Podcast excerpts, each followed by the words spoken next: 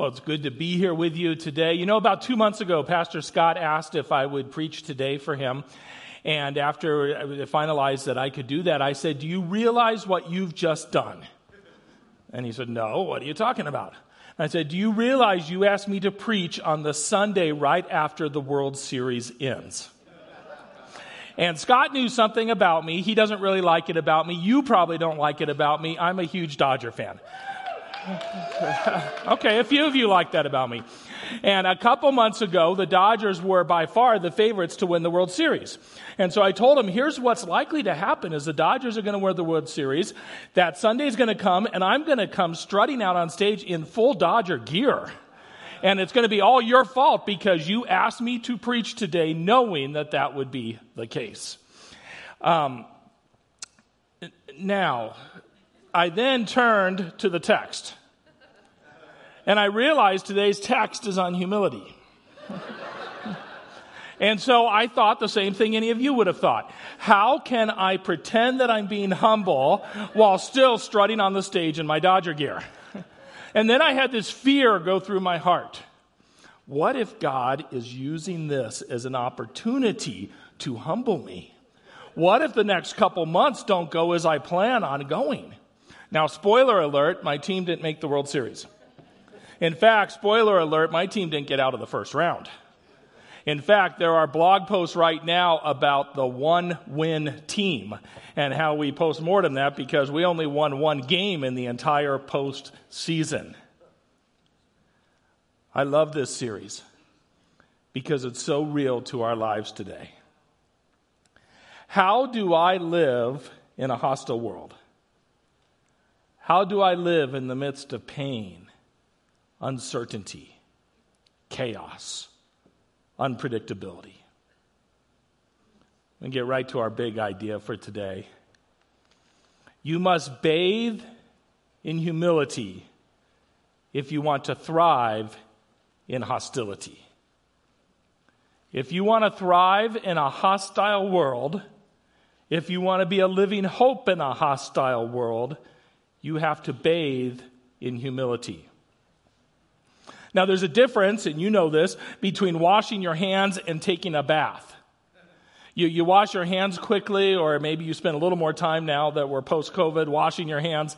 Um, but when you take a bath, you get to the point where your skin is pruned up, right? You have bathed. What we're talking about today isn't washing your hands in humility. It's that we must bathe in humility if we want to thrive in hostility. You know, this isn't the answer I usually want to hear. When I think of what I want to be doing in the world, I think of how there's so many things we could focus on. There's so many things we need to fix. There's so many things that need to be done. Why should I care about humility? Humility, the Greek word tapanao, to make low. And the idea isn't to make lower than it really is. The idea is that we're, uh, we've elevated ourselves somehow and we're being brought low to the place to which we really are. In fact, Charles Spurgeon has this quote about humility. Humility is a proper estimate of oneself. It's the proper understanding of oneself. It's not thinking of yourself lower than what you really are, but it's coming from where we often think of ourselves and having a proper estimate of ourselves. Our text today is going to be in 1 Peter chapter 5 verses 1 through 7. And why don't we, as we honor God's word, if you're able to stand with me, um, whether you have it on your Bible or um, on a digital device, or it's going to be up here on the screen if you want. 1 Peter chapter 5 verses 1 through 7. I exhort the elders among you as a fellow elder and witness to the sufferings of Christ, as well as one who shares in the glory about to be revealed. Shepherd God's flock among you, not overseen out of compulsion, but willingly, as God would have you. Not out of greed for money, but eagerly. Not lording it over those entrusted to you, but being examples to the flock. And when the chief shepherd appears, you will receive the unfading crown of glory. In the same way, you who are younger, be subject to the elders. All of you clothe yourselves with humility towards one another, because God resists the proud, but gives grace to the humble. Humble yourselves, therefore, under the mighty hand of God, so that he may exalt you at the proper time, casting all your cares on him, because he cares about you. Let's pray together. Heavenly Father, I pray that you would help us today to understand your word. I pray that you would help us to bathe in humility today, to see the importance of it, to understand the areas where we need to grow in that.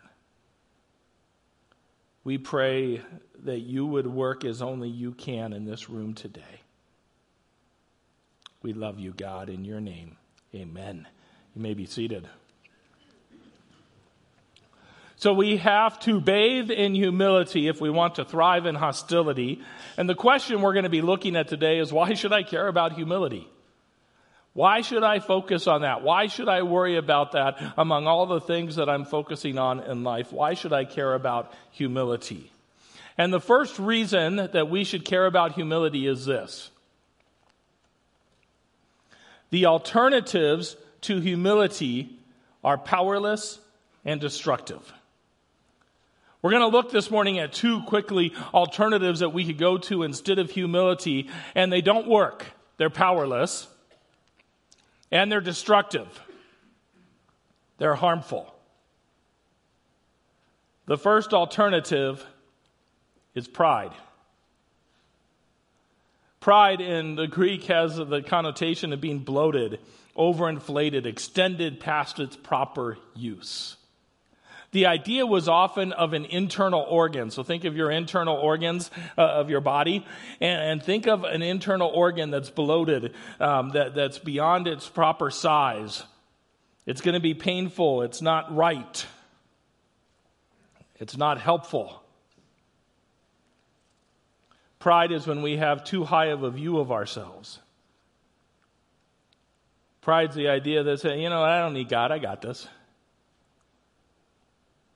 And we may think of pride when we're thinking of whether we need God for salvation, whether we even need to have a relationship with God. We could think of pride with just how we live our lives. Nah, I got this issue. I got it covered. I don't need God. I'm good. And you know that idea of pride can be a statement, and for most of us in the room, we probably wouldn't go around saying, No, I don't need God, I'm good. But by lifestyle, we could be saying that.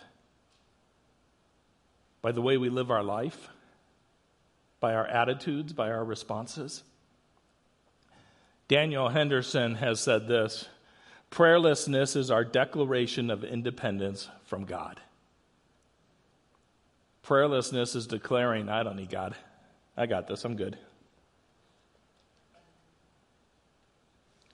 So, alternative one is pride.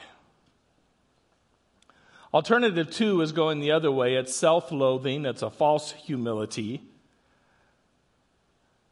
When you're in this kind of position, you are putting yourself down, not bringing yourself to a proper estimate of yourself, like Spurgeon was talking about, but, but even below that, uh, of putting yourself down of letting others put you down and define who you are instead of God defining who you are. It can be a lack of proper care, of not doing the things that God desires you to do to be a healthy person with your body, with your emotions, your self care. I remember as a kid um, when I was in youth group, um, junior high, high school years, there, there'd be a phrase, you've probably heard it, it's gone around throughout Christianity, and, and it would be joy. Jesus first, others second, yourself third. And the struggle I always had with that is I never figured out how I'd ever get to the myself part. Like if I spent my time first on Jesus and did all that until I was done with um, Jesus, um, how do you ever even get to others? And then you get to others and meet the need of others. Do you ever have yourself there? And so I always struggled. It never helped me much. Um, but the idea of it is it was thinking of the interests of others, but to an extreme.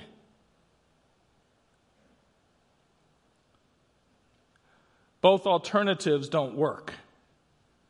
either pride or self loathing. Both of them are destructive.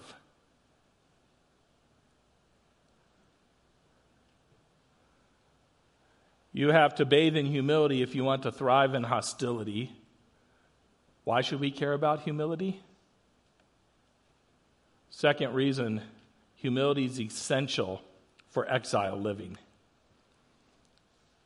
Humility is essential for exile living. You know, in, when I was in school, I, I, remember times where you'd go in on the first day of class and the professor would say, out of the entire program, this is the most important class you are ever going to take.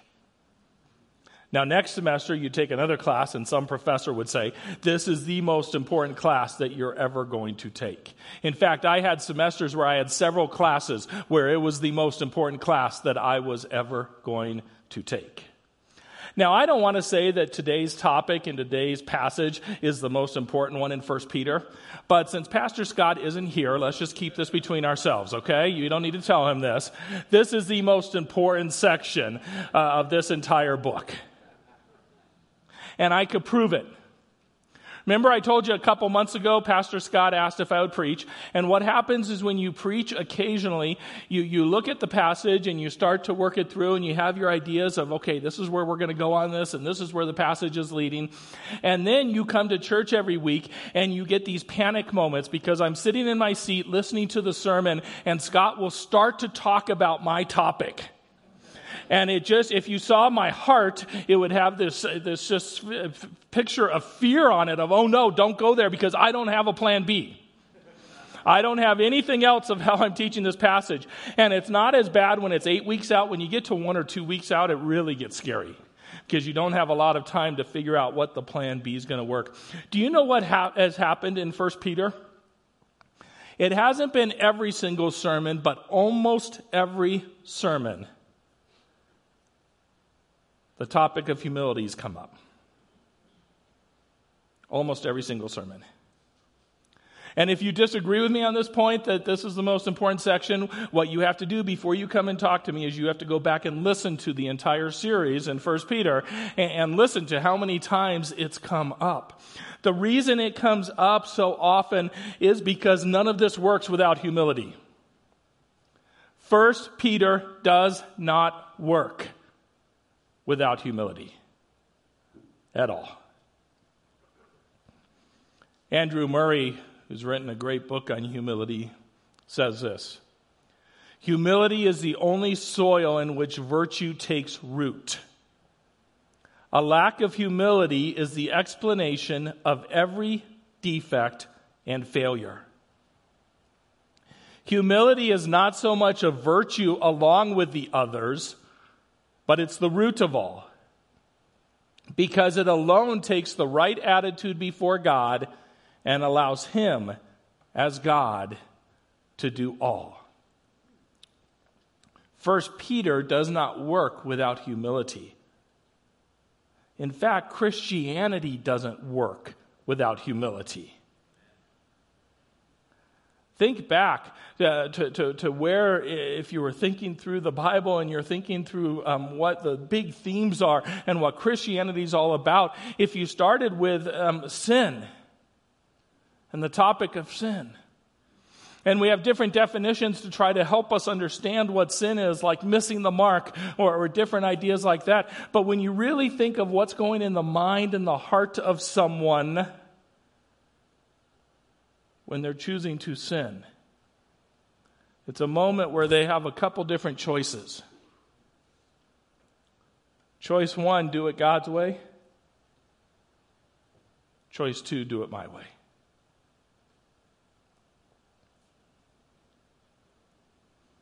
And when I sin, I'm saying, you know what? For whatever reason, I don't think God's way is the best way here. I'm going to do it my way.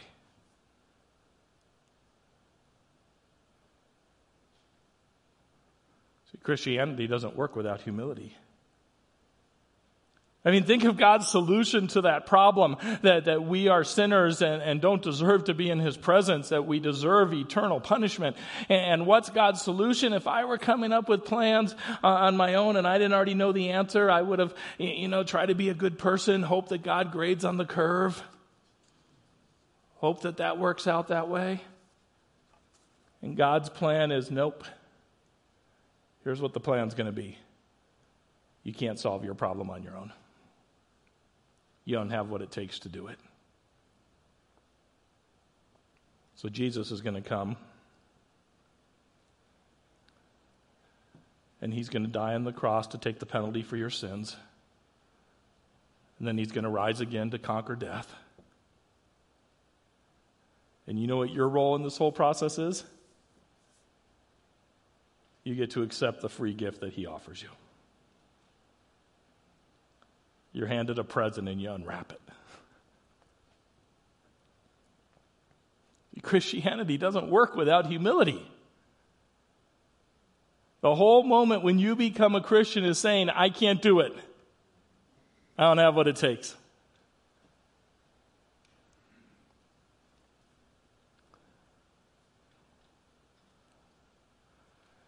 Andrew Murray says it's not the sin that humbles, but grace. It's grace that humbles us.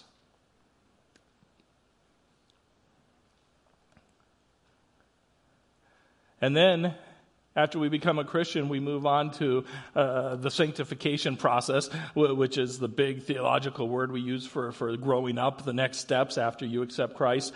It's a time when, when you're growing as a believer, when you're try- seeking to impact the world for Jesus Christ because of what God's done for you.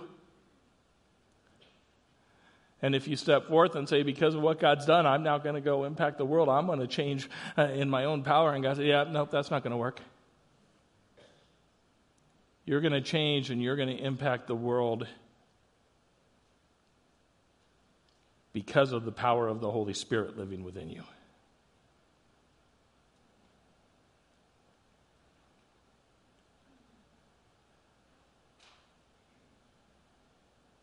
See, Christianity doesn't work without humility.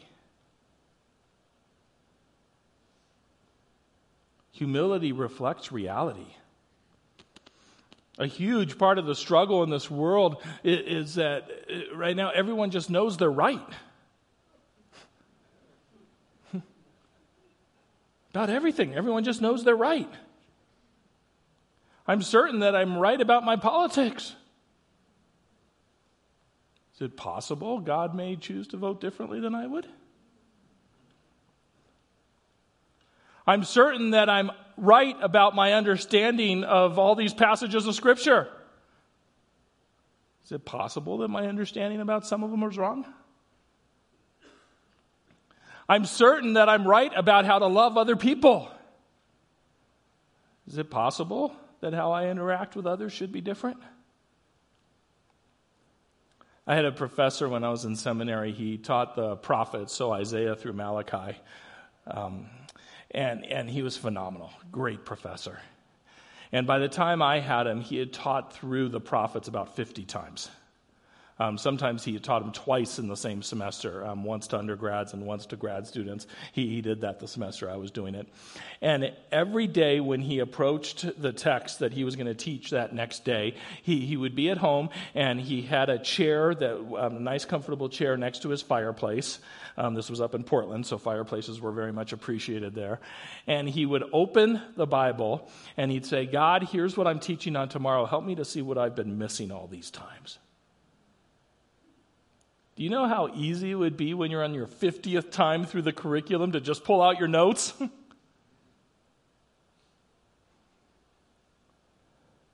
He was the one who taught me that whenever I'm looking at a passage of Scripture, and especially if I'm going to be teaching or something along that line, um, that I open it up and say, God, what have I gotten wrong so far? Where don't I understand you correctly here? Where don't I understand this passage? Where have I gotten it wrong? Humility is a statement that I do not know everything. Humility is a statement that I do not walk on water. Humility is a statement that I am not in control of everything. Humility is a statement that God is in control. Jonathan Edwards said this Nothing sets a person so much out of the devil's reach as humility. What a great statement.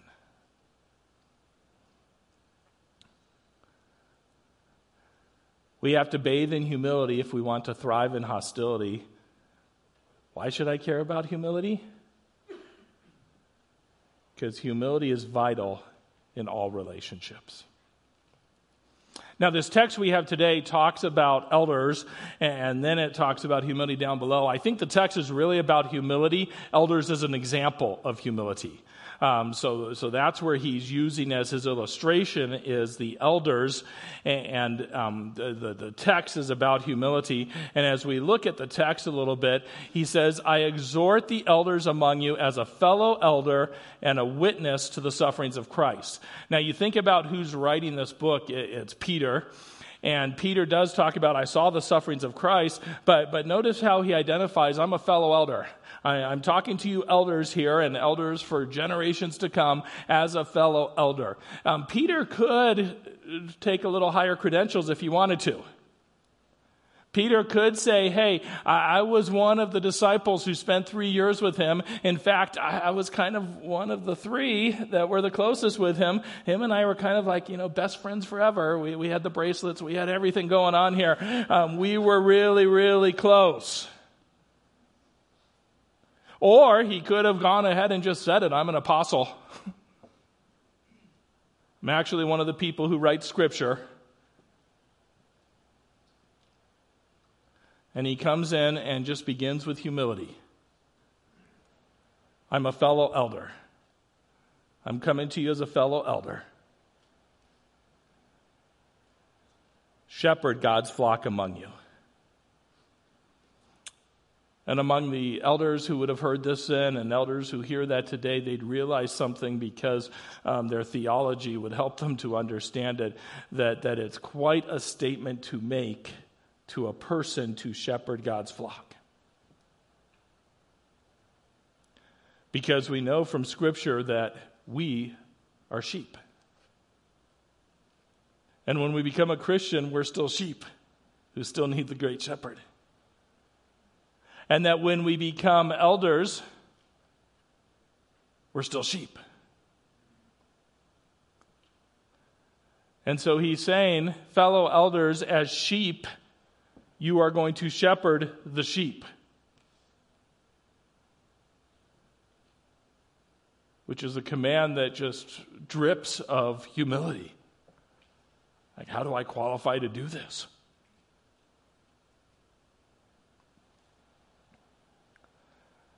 not overseen out of compulsion, but willingly as God would have you.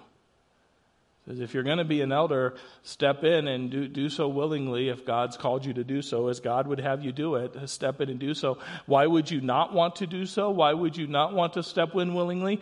Realize what the last chapter was about because this started with so at the beginning. So it's tying into chapter four, and chapter four was about suffering. And if the people are suffering, it's a good chance that the leaders of the people are going to suffer even more. And the people who this is going to be talking about would know their theology that God judges the elders and the leaders even at a harsher level than he judges people who aren't in leadership. So there'd be a lot of good reasons why they wouldn't want to step in and do this. and he tells them, if God's called you to do it, do so willingly. This would be like the worst sermon ever for like elder recruitment, wouldn't it? Don't do it out of greed for money, but eagerly. Some elders are paid and some do it voluntarily, but um, either way, that shouldn't be your priority. You should be doing it um, because of God's call on your life. Don't lord it over those entrusted to you, but be examples to the flock. The idea of being an example is someone stepping forward and saying, I'm just going to be authentic and real with you. I'm going to be an example of what it's like to be a sheep walking through this world.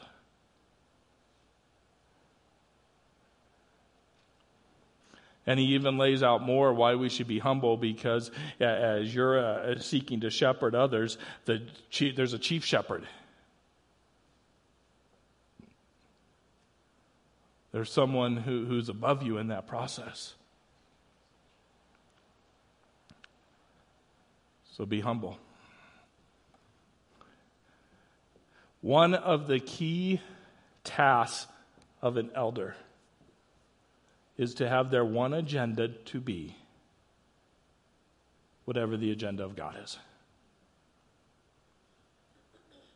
And I'm so grateful that as I work with and have the privilege of being part of the elder team here, that I work with a team who we seek to put any personal agendas we might have aside and to come in and say, we want the one agenda item to be God's agenda. We want this church to be about Jesus. There are so many times when I walk into an elder meeting and I know an issue we're going to discuss and I know what I think the right answer is going to be. Um, but then, you know, how we, we figure out what God's doing is we're all working together on that. We're all seeking to pray. We're coming with our different backgrounds and we're all laying out the different options and thinking it through. And the answer ends up being different than what I knew it was going to be walking in. And that's happened with every elder in our, our team. Because none of us knows it all.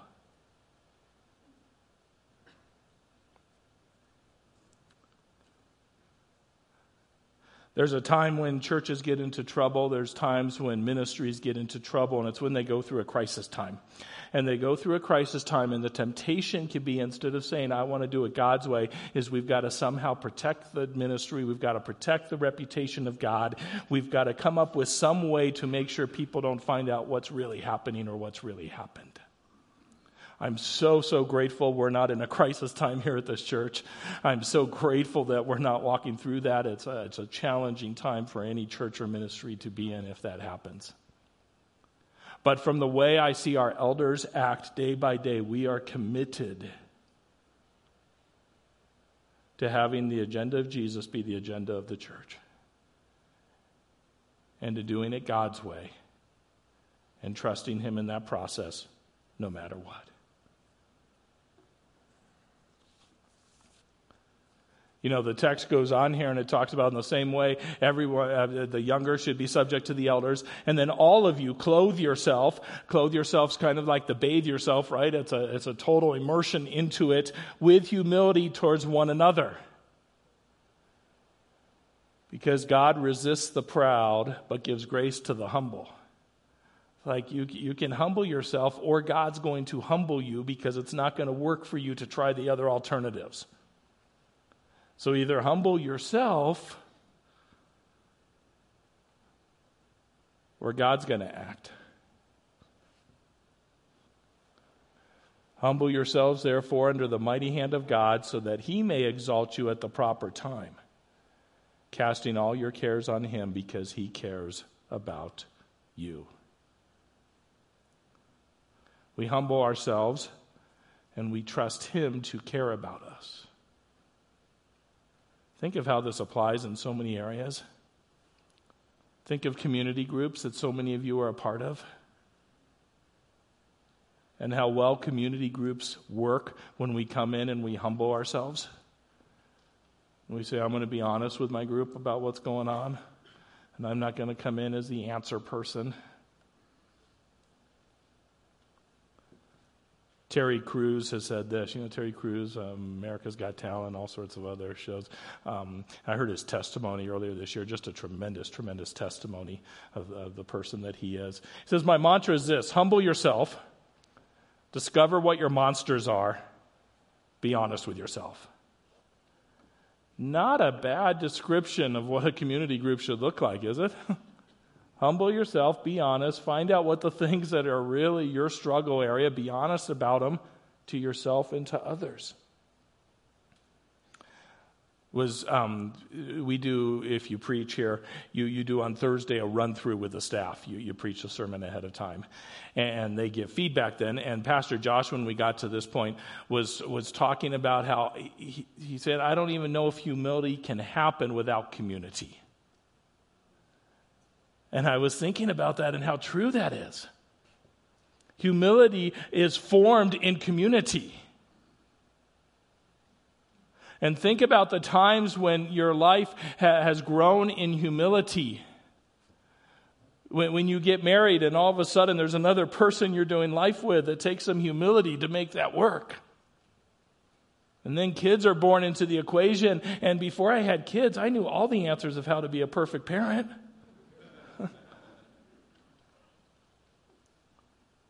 The opportunity and community to develop as a person of humility.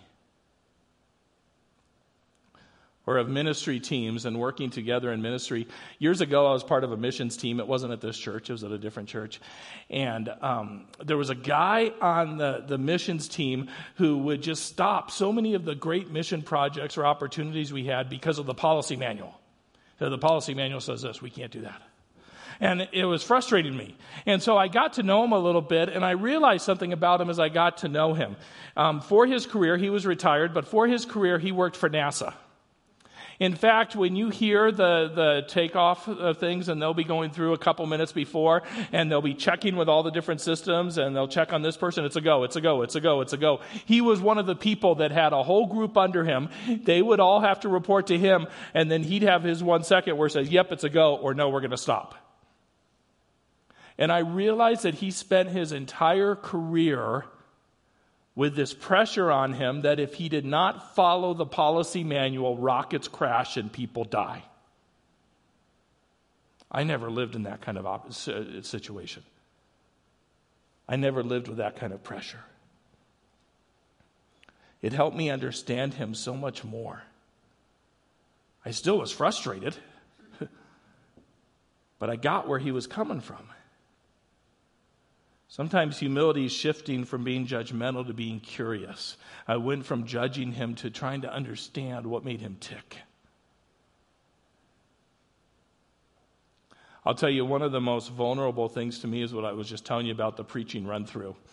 And I, I, never did this before preaching here, but now I will preach the sermon the week before I preach here. I preach it one on one with my wife. And she makes me even stand up. I don't even get to sit down on the couch next to her. I have to stand and preach the sermon. and then I preach it before the staff. And you know what? The most nervous times I have when I preach, number one, most nervous time is when I preach it to my wife. Number two, most nervous time is when I preach it to the staff. You are easy.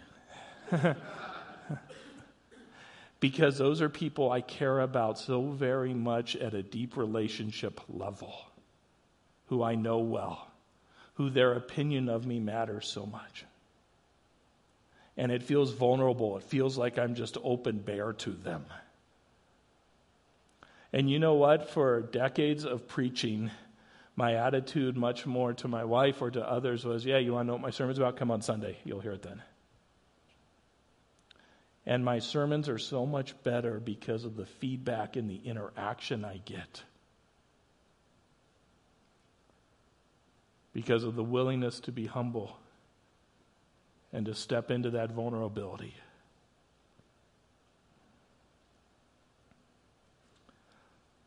Think of humility in marriage. You know, Pastor Scott um, said something that impacted me a few weeks ago when he was talking about marriage um, during this series. And he was talking about the obligation that a husband has to understand his wife. And what struck me as I was thinking about that is that if I don't understand my wife on something, if we're struggling through an area or I don't get why she's thinking or doing or thinking the things she does or how she wants to do something, that's not because that she is not understandable. It's because I haven't done my job and I haven't humbled myself to understand her.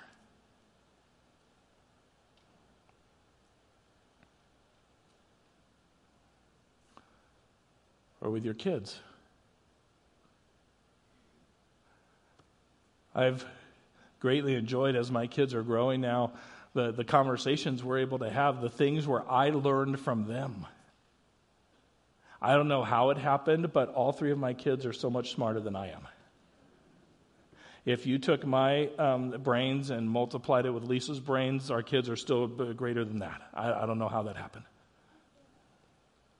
And it's so much fun to be able to learn from them. This last week, I was thinking through ballot issues and Colin um, interacting with some of our kids and saying, Hey, what you got on this person? What do you know?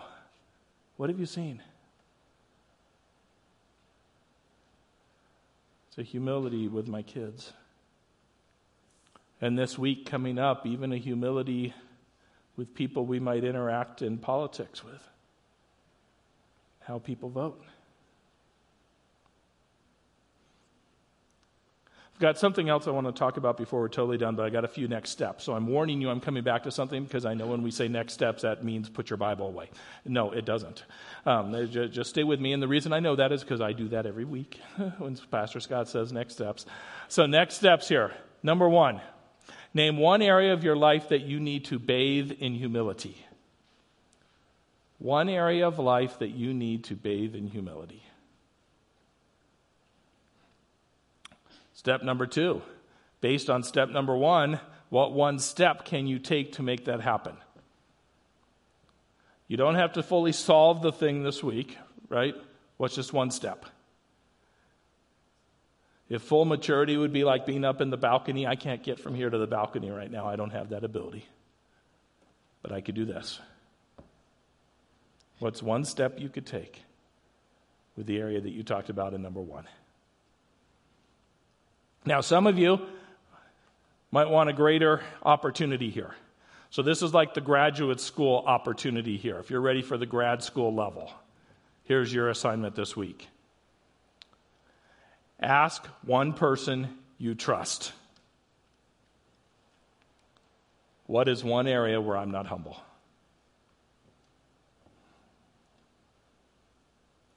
Ask one person you trust. What's there one area where I'm not humble?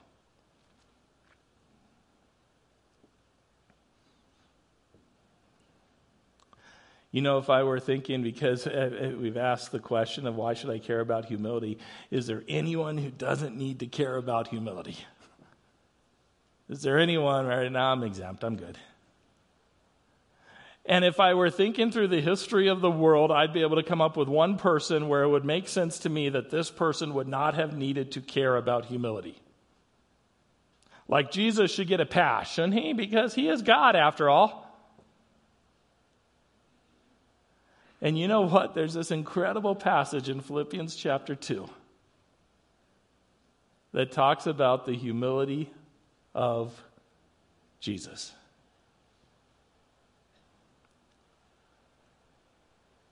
Philippians chapter 2, verse 1. It goes down through this section here. If then there's any encouragement in Christ, any consolation of love, any fellowship with the Spirit, any affection and mercy Make my joy complete, this is Paul writing, by thinking the same way, having the same love, being united in spirit, being intent on one purpose. Do nothing out of selfish ambition or conceit, but in humility, consider others as more important than yourself. So there's a definition of humility. Consider others as more important than yourself. Love people.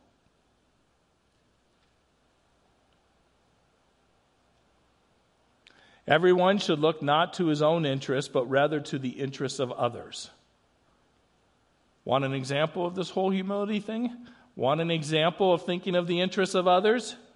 Adopt the same attitude as that of Christ Jesus.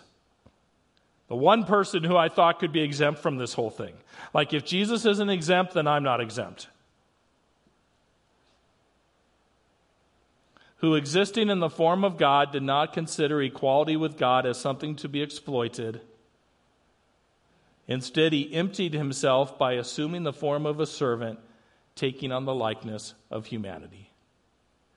Humility, step number one.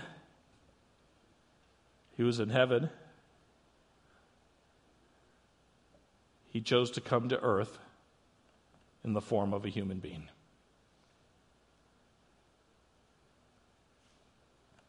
And then he didn't stop there. He humbled himself by becoming obedient to the point of death, even to death on a cross. Humility, point number two. First, he came here when he didn't have to come here. And second, then, he died on a cross when he didn't have to do so.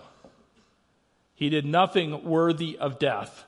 We did something worthy of death. He died in our place.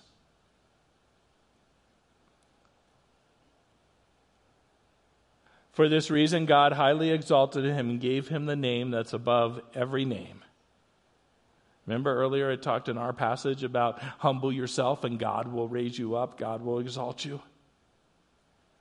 God gave him the name that's above every name so that at the name of Jesus every knee will bow in heaven and on earth and under the earth.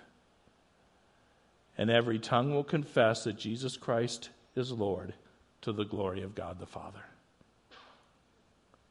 the single greatest example of humility. And it's the person who I thought should be exempt.